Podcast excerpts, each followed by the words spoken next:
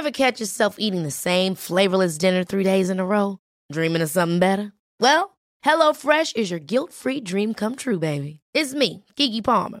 Let's wake up those taste buds with hot, juicy pecan crusted chicken or garlic butter shrimp scampi. Mm. Hello Fresh. Stop dreaming of all the delicious possibilities and dig in at HelloFresh.com. Let's get this dinner party started. There's never been a faster or easier way to start your weight loss journey than with PlushCare. PlushCare accepts most insurance plans and gives you online access to board-certified physicians who can prescribe FDA-approved weight loss medications like Wegovy and Zepbound for those who qualify. Take charge of your health and speak with a board-certified physician about a weight loss plan that's right for you. Get started today at plushcare.com slash weight loss. That's plushcare.com slash weight loss. plushcare.com slash weight loss.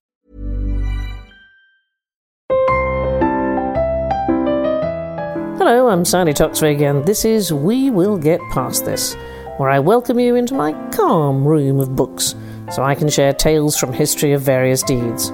Some brave, some baffling, others downright idiotic, in a bid to comfort the soul in this challenging time we find ourselves in. Some of these were recorded with specific dates in mind, but as we've all come to realise, none of that kind of thing really matters. My diary's wide open. There are no rules about when something can be enjoyed, so take a moment to relax and remember this. We will get past this.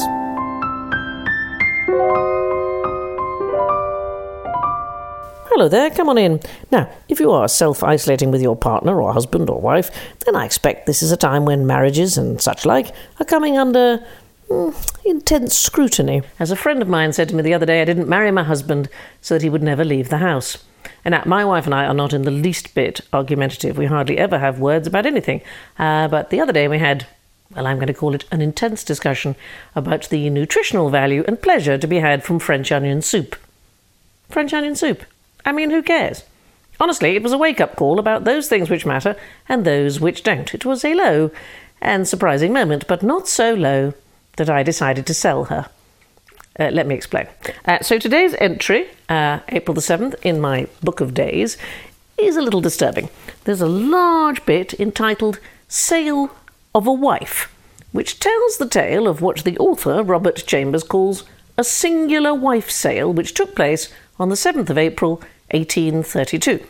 So it seems there was a farmer called Joseph Thompson. Joe had been married to Mary Ann for three years. It wasn't going well.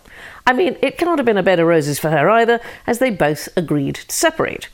The bit she may not have agreed to was his decision to sell her at a public auction in Carlisle.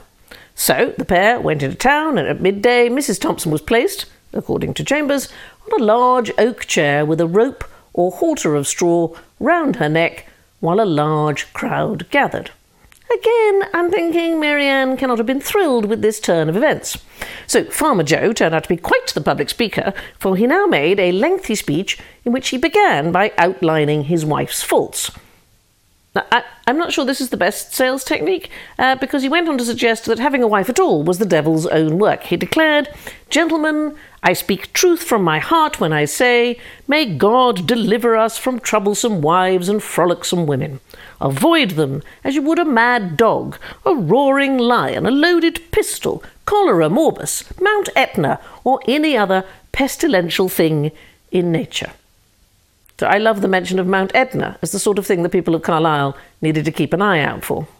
I don't know, perhaps Joe realised he was lowering the price with such vehement misogyny, uh, so he moved on to what he called her qualifications and goodness, explaining that she can read novels and milk cows, uh, she can laugh and weep with the same ease that you could take a glass of ale when thirsty, she can make butter and scold the maid, she can sing Moore's melodies and plait her frills and caps, she cannot make rum, gin, or whisky, but she is a good judge of the quality from long experience in tasting them.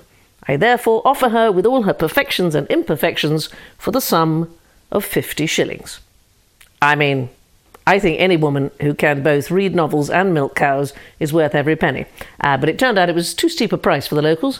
Uh, there was about an hour of haggling, and then Mary Ann finally went home with one Henry Mears in exchange for Joe receiving 20 shillings and a Newfoundland dog. That's about 70 quid in today's money. What the qualities of the dog were, uh, the book doesn't say. It turns out that this disgraceful trade in wives was not restricted to Carlisle.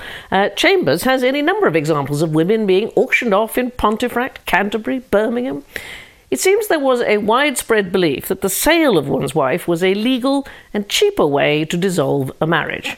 Uh, there was much surprise, for example, in the West Riding Court sessions in Yorkshire when in 1837 a man was brought to trial for attempting to sell his wife.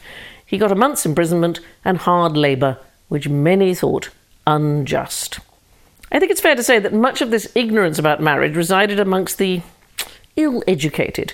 But if we think the peasantry did not know marital pleasantry, then that is nothing compared to those with titles. Uh, back in the 13th century, there was a terrible social scandal when Sir John Camoys of Trotton in Sussex was found in 1285 to have leased his wife, Margaret, to Sir William de Paynell. Uh, the law took a dim view and declared the lease null and void, which, well, I, that's some comfort, I suppose. Anyway, all of this uh, made me think about the great French activist Flora Tristan. She was born today in 1803. If you haven't heard of Flora, then perhaps it's I don't know, perhaps it helps to describe her as the Mary Wollstonecraft of France. Uh, mostly, if she's mentioned at all these days, it's as the grandmother of the artist Paul Gauguin. But she is way more than that.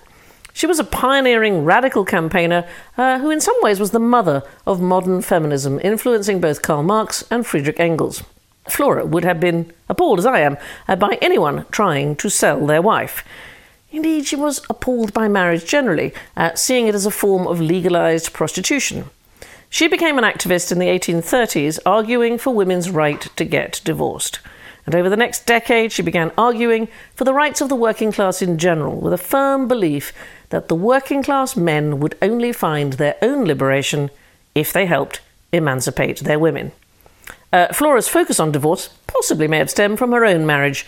She came from a working class background, and when she was 17, she got a job in a lithograph workshop run by an engraver called André Francois Chazal. Sadly, it was a violent and indeed unhappy marriage. She grew to resent the constraints of her life, her unhappiness at home in the personal sphere, and also what she saw as the degradation of 19th century women in public. So, after two kids and with one on the way, Flora tried to seek a divorce.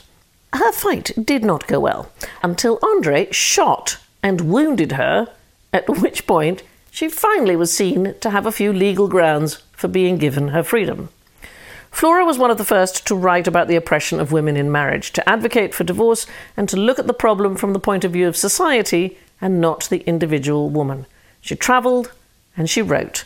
Flora came to England and wrote about her horror at the living conditions of the poor. Her London journal is packed with critique about inequality and the terrible prejudices faced by minorities of the time. At a time when the poor were blamed for their own condition, she laid the blame at the door of society. Her astonishing essay entitled The Workers' Union proposed an international union of workers and laid out the view that better living conditions would never be achieved for the working class without the liberation of women. And finally, free of her husband, she set off around France visiting factories and delivering speeches to workers, expressing her forceful views about feminism and utopian socialism with the cry, Workers, without women, you are nothing. She was radical and fierce and often described as dangerous.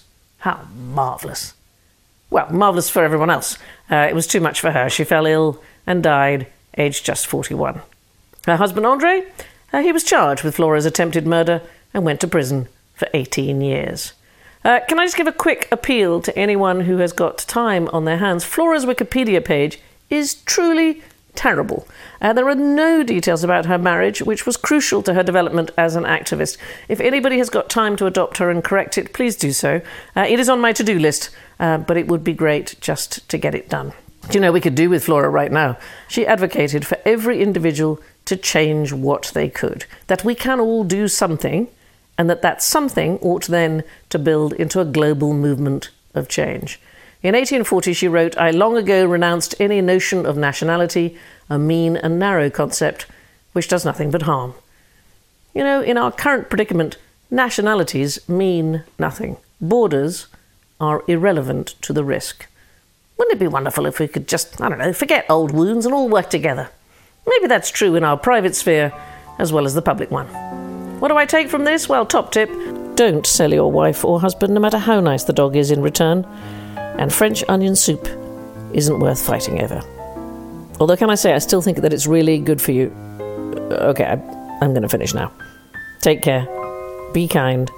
Remember, we will get past this.